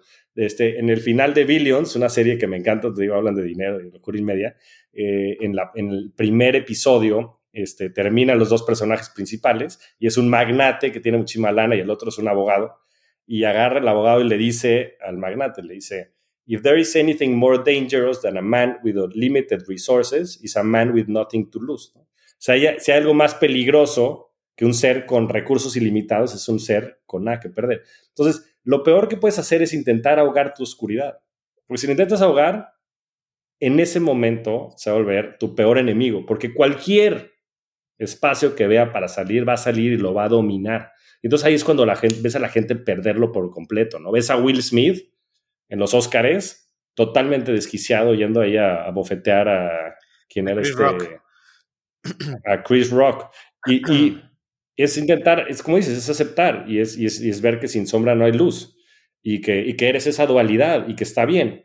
Y, y después otra reflexión que ha sido interesante es que, pues en ciertos momentos de tu vida, justo lo que te ayudó a llegar a ese punto de tu vida es lo que te inhibe después de, de, llegar al que sigue, ¿no? Y cómo puedes, cómo tienes que, que, que ser flexible en tus mismas identidades que has eh, generado, lo cual que, es tremendamente difícil. Eso que mencionas es súper contraintuitivo, ¿no? Porque se supondría que como ya lo superaste, ya, ¿no? O sea, digo, nos lo enseñaron de chiquitos, hasta en los videojuegos, ¿no? O sea, ¿cómo es posible que si ya le diste la vuelta, se presente en el otro nivel y otra vez? Y, y pero bueno, eso es lo interesante y es lo bonito de, de vivir en este, en este plano. Del, como del y, del, y, y, del camino de desarrollo humano, que, que, digo, yo creo que no es para todos. Este, eh, en fin, hay gente que no le gusta entrar y es perfectamente razonable. Cada quien vive su vida bajo su, su perspectiva, ¿no? Y, y este, pero bueno, pues los que lo entendemos así, pues no es que no tenemos, o sea, tú lo sabrás, Mario, pues es que no hay ni opción. Es así, puta, pues ahí viene otra vez, pues le vamos a entrar.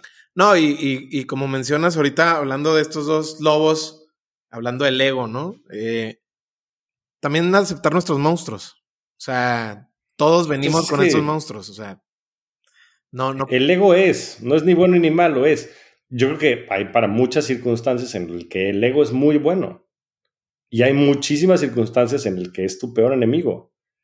Y, yo creo que lo único que tienes que hacer es aceptarlo y poderlo hacer consciente y desde, entonces de la conciencia entonces tomar una decisión.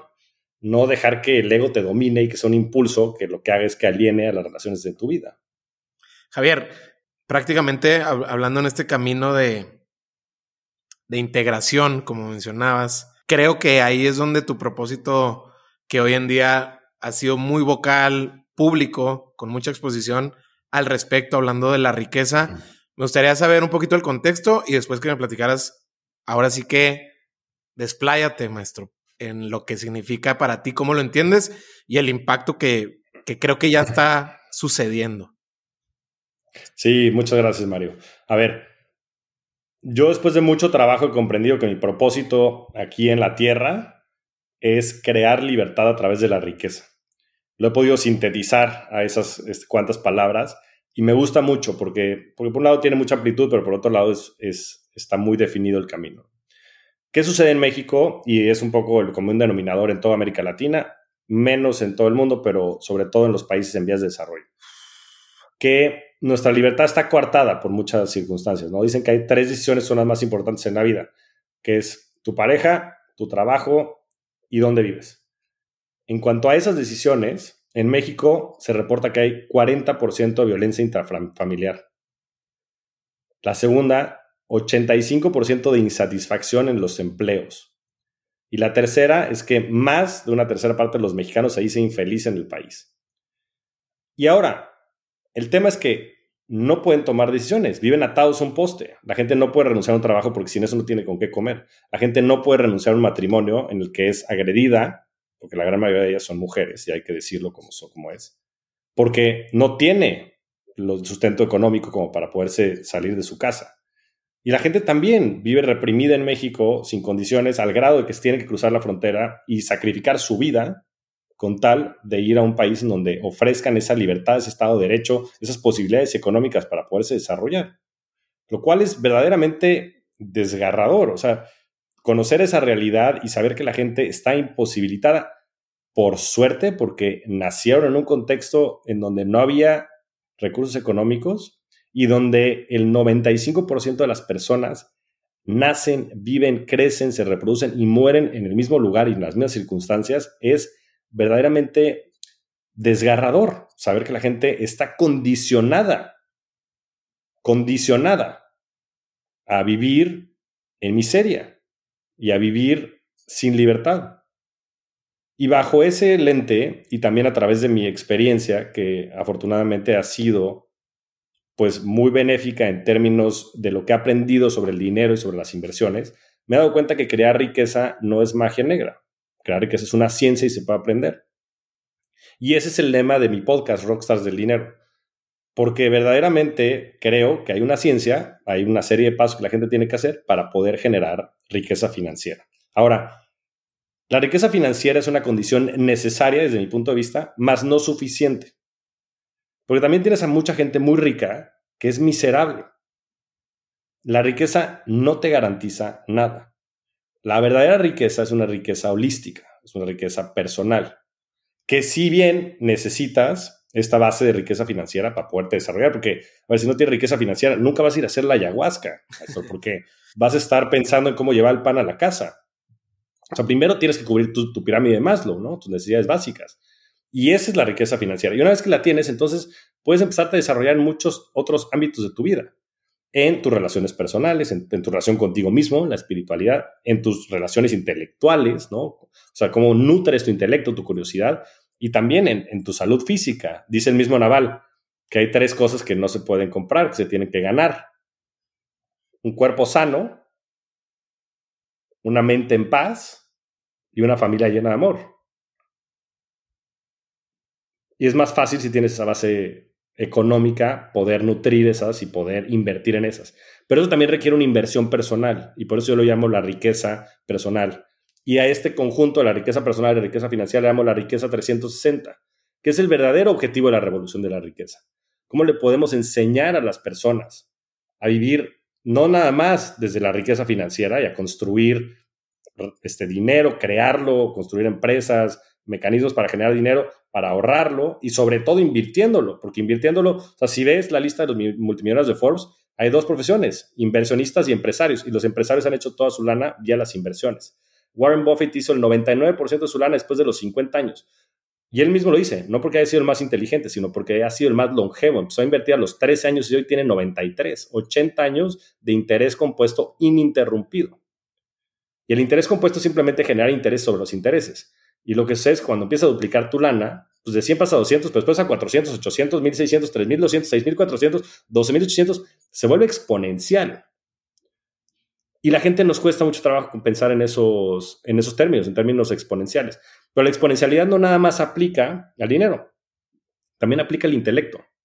Porque cuando aprendes de biología y de sociología y de física, no nada más aprendes pues, de la evolución de las especies, aprendes también a invertir, porque empiezas a identificar esos patrones. Y entonces cuando empiezas a construir estos bloques de Lego, pues todo se empieza a volver más sencillo. Y entonces las ventajas que tienes contra otros seres humanos pues, se vuelven exponenciales. Y lo mismo a nivel cuerpo. O sea, tú empiezas a tener una cultura de hacer ejercicio, tu cuerpo se vuelve más resiliente a, todo, ¿eh? A enfermedades, tienes mucha más capacidad, más energía para crear.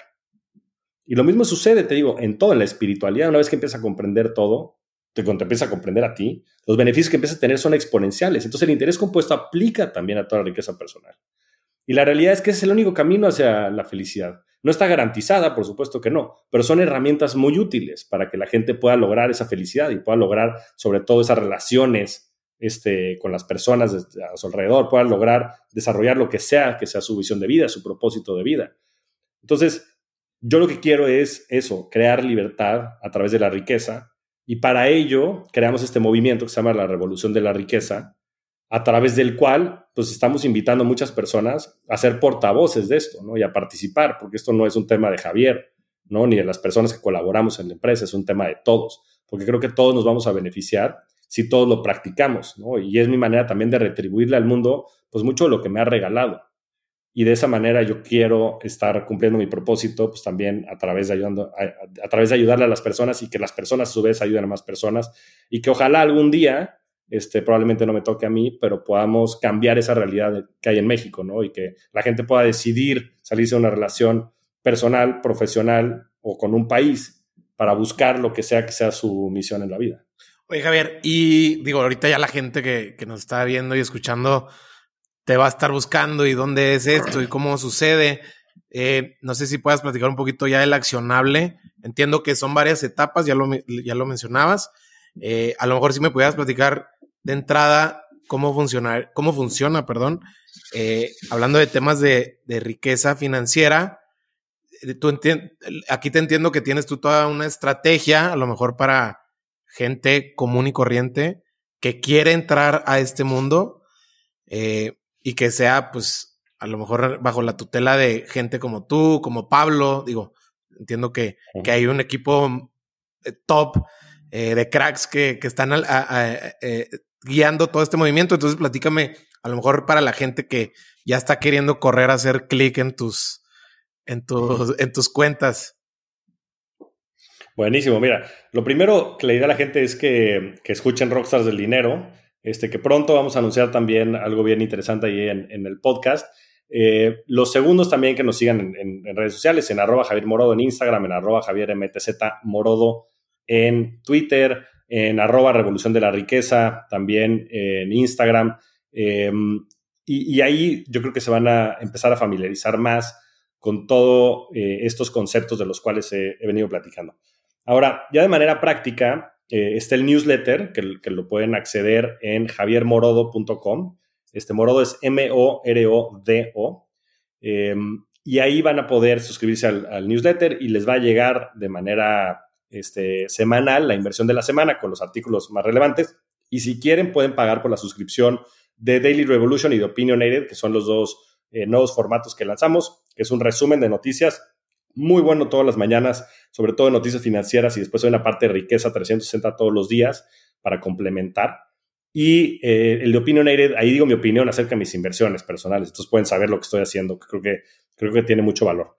Eh, arriba de eso tenemos ya programas de eh, educación financiera y sobre todo de formación que son holísticos. No nada más hablamos de temas financieros, sino hablamos también de cómo esto, entra dentro de tu visión de vida, por ejemplo. Entonces, el, primer programa que lanzamos se llama Wealth Mastery. Lo hicimos a, finales de junio y fue un éxito rotundo. Estoy feliz por el resultado porque además el que salió más contento de todos fui yo. Eh, un gran grupo de seres humanos que vino con nosotros y que pudo poner en práctica el framework que hemos diseñado, que tiene cinco pasos.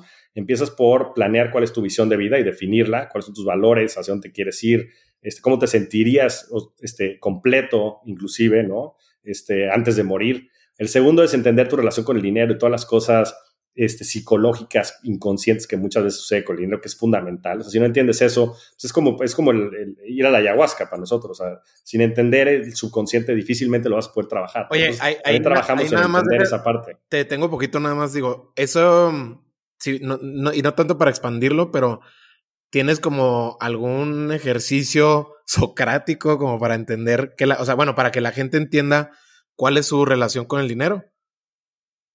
Sí, por supuesto. Hay muchos.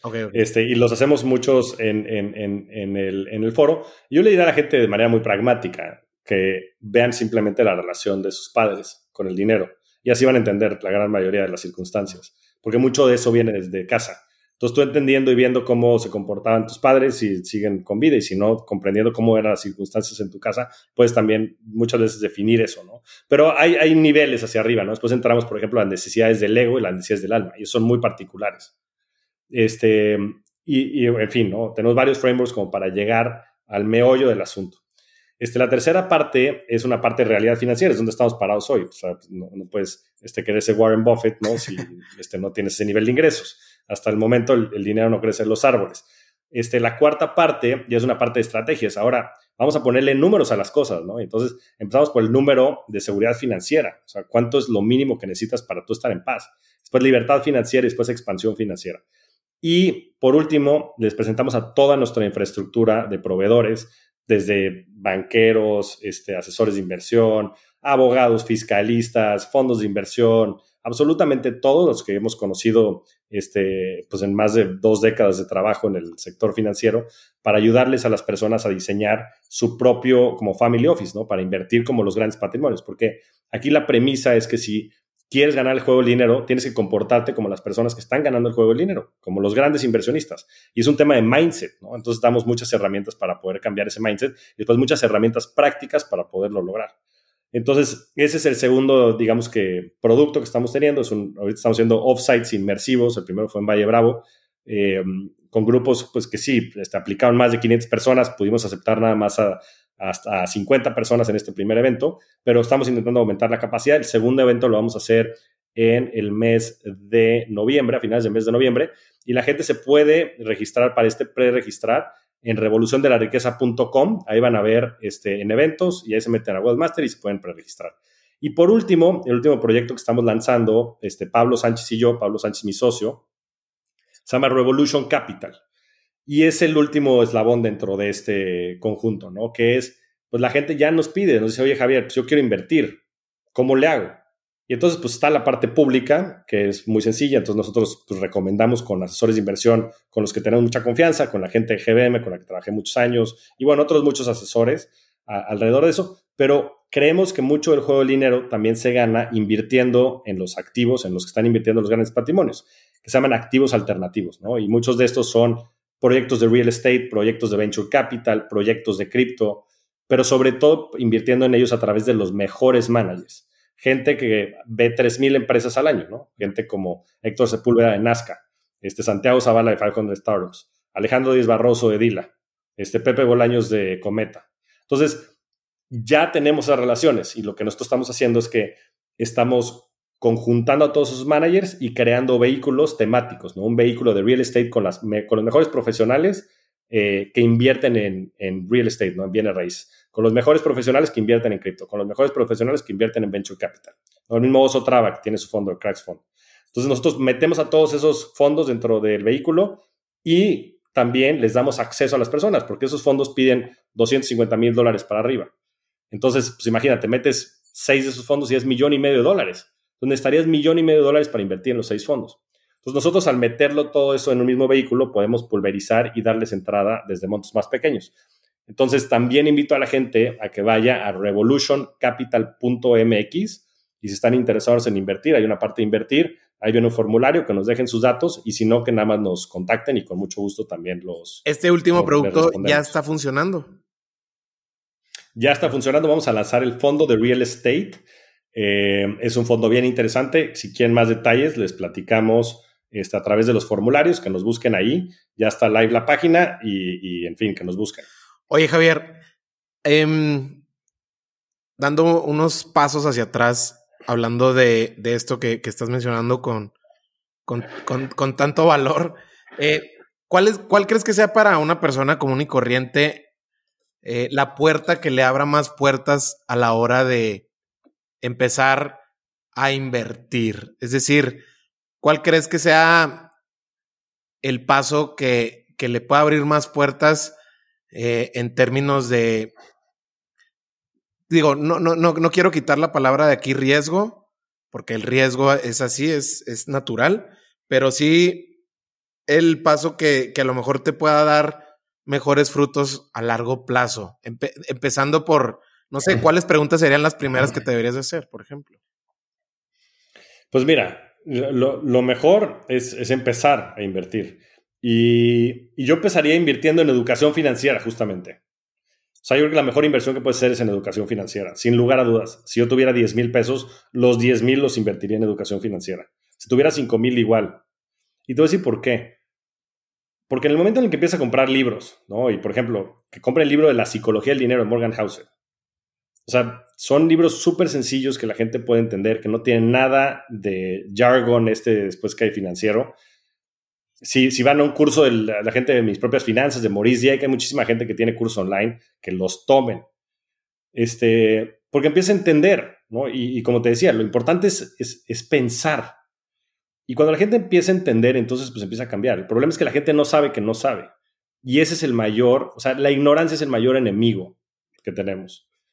Entonces yo lo que le diría a la gente es que inviertan en educación financiera, que tomen un curso y que empiecen por algo. Y segundo, de verdad, es que el verdadero riesgo es no arriesgarse. O sea, la gente que tiene su dinero en el banco, la gente que tiene su dinero abajo del colchón al 0%, el último año perdieron el 10% de su lana porque la inflación se la comió. Y porque hoy la vida es más cara el dólar americano ha perdido de valor 95% de su valor en los últimos 50 años. Y es el dólar americano. O sea, y lo que quiero explicar a la gente con eso es que si antes con un dólar podías comprar 20 limones, nada más puedes comprar uno. O sea, hoy puedes comprar 95% menos de lo que podías comprar hace 50 años. Porque los dólares los siguen imprimiendo y los pesos los, siguen imprimiendo y se devalúan por la misma dinámica de cómo funcionan los bancos centrales. No voy a meter ese rollo, pero lo único que tienen que entender es que la inflación se come su dinero y que tenerlo abajo del colchón o que tenerlo en el banco es perder dinero. O sea, el ahorrar dinero es perder dinero. La única manera de que puedes preservar el valor con el dinero es invirtiendo. Y hay instrumentos extremadamente seguros. Es más, es más seguro tener tu dinero en cetesdirecto.com que tenerlo en el banco. El banco puede tronar. Ya tronó Banco FAMS hace unos años aquí en México, en Estados Unidos, Silicon Valley Bank y hay 250 mil millones de dólares en México, que son más de 4 billones de millones de millones de pesos, una locura de dinero, en bancos a la vista. O sea, eso quiere decir que el dinero está, o sea, BBVA es el 67% de las utilidades, BBVA México es el 67% de las utilidades del grupo BBVA. Ya. El 67% es casi una tercera parte de los ingresos, pero de las utilidades es dos terceras partes. Porque el negocio de los bancos es lucrar con la ignorancia financiera, con la ignorancia de los mexicanos. Entonces, que abran los ojos. Está pasando aquí.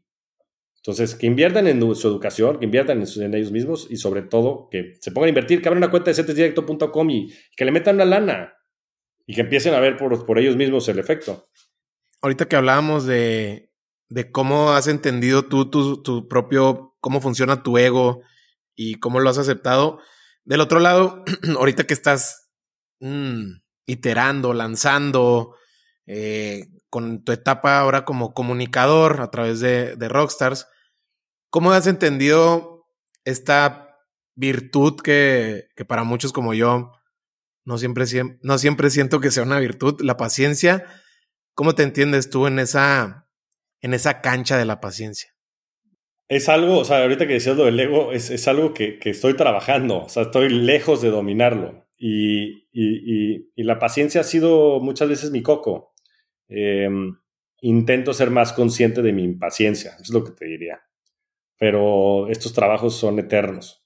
Este, cada vez que me he empezado a creer que voy creando maestría de algo, la vida me demuestra que no tengo ni idea y que pues tengo que ser un trabajador humilde eh, con un propósito de mejorar todos los días en mis capacidades y, nada más, porque estoy lejos de serlo. Ya casi para, para cerrar, Javier. Eh, y créeme que acá el esfuerzo está hecho para no hacerte preguntas que ya te hayan hecho, pero creo que vamos a ver cómo sale ese, ese esfuerzo. Pero sí, entiendo que tienes tres hijos y si a tus tres hijos solamente les pudieras recomendar un libro que fuera con muchísimo impacto, obviamente, para el resto de sus vidas a partir de hoy, ¿cuál sería ese libro que les recomendarías así de manera puntual? Madre, está dura esa pregunta. Mira, está sesgada la respuesta porque.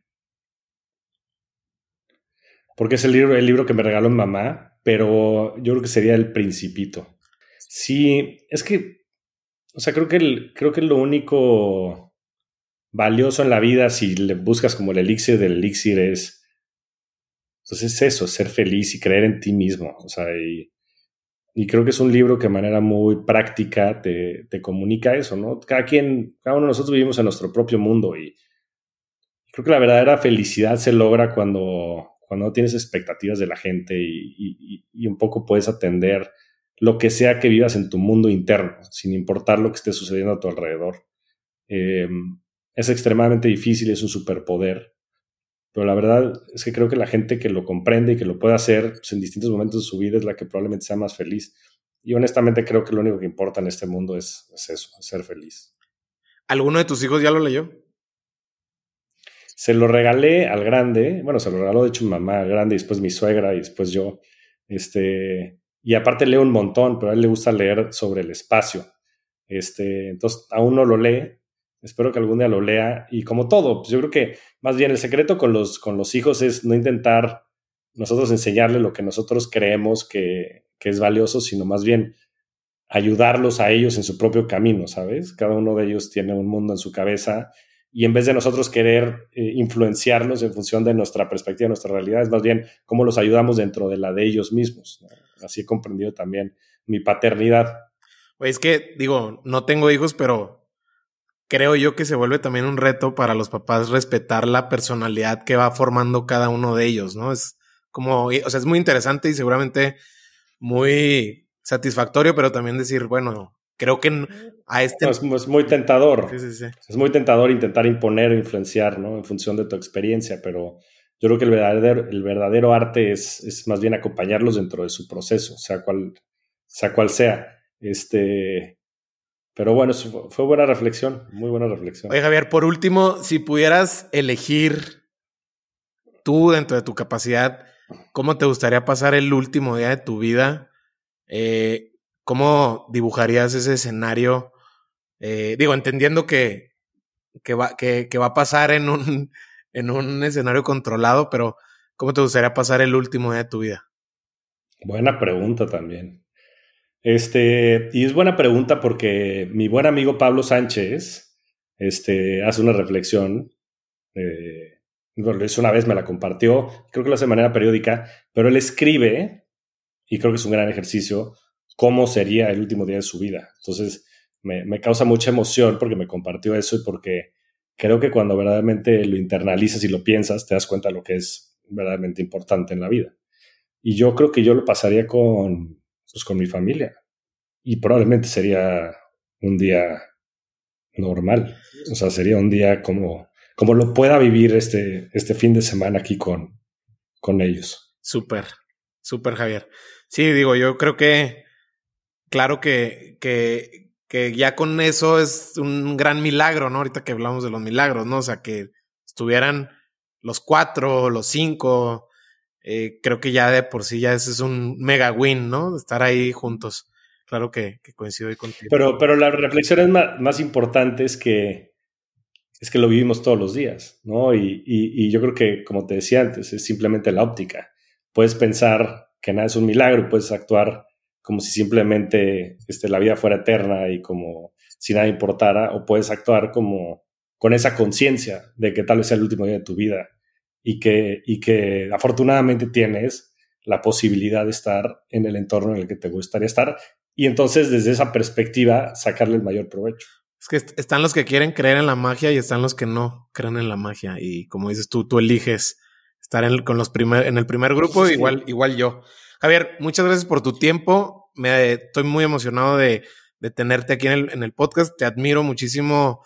Eh, quizá, y digo, no es como que tenga el gusto de conocerte personalmente, pero a través de, de los podcasts, inclusive Tim Ferriss lo refiere muy bien de cómo pasamos más tiempo escuchando a gente que quizá no conocemos, pero que rescatamos muchas cosas que a, lo mejor hasta, hasta, nuestro propio círculo cercano y, y de alguna manera siento que, que, que, conectamos muy, muy padre.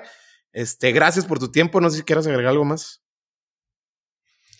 Nada, la verdad es que gran entrevista, Mario. Te agradezco mucho el espacio y, bueno, fenomenal conectar por acá y, agradecerte también el escucharme. Espero que esté influenciando en pues, poder generar esta libertad y esta riqueza y más conciencia. Y, y, en fin, este, muchas gracias por la entrevista y por el espacio. ¿Dónde te puede encontrar la gente, Javier? Digo, sé que estás muy activo en redes sociales. Eh, ¿Cuál es tu red? sí, pues ahí en. Tú dime. Pues mira, en, en Instagram, sobre todo, en, en, arroba Javier Morodo, este, en Twitter, en arroba Javier MTZ Morodo, en mi página, en javiermorodo.com.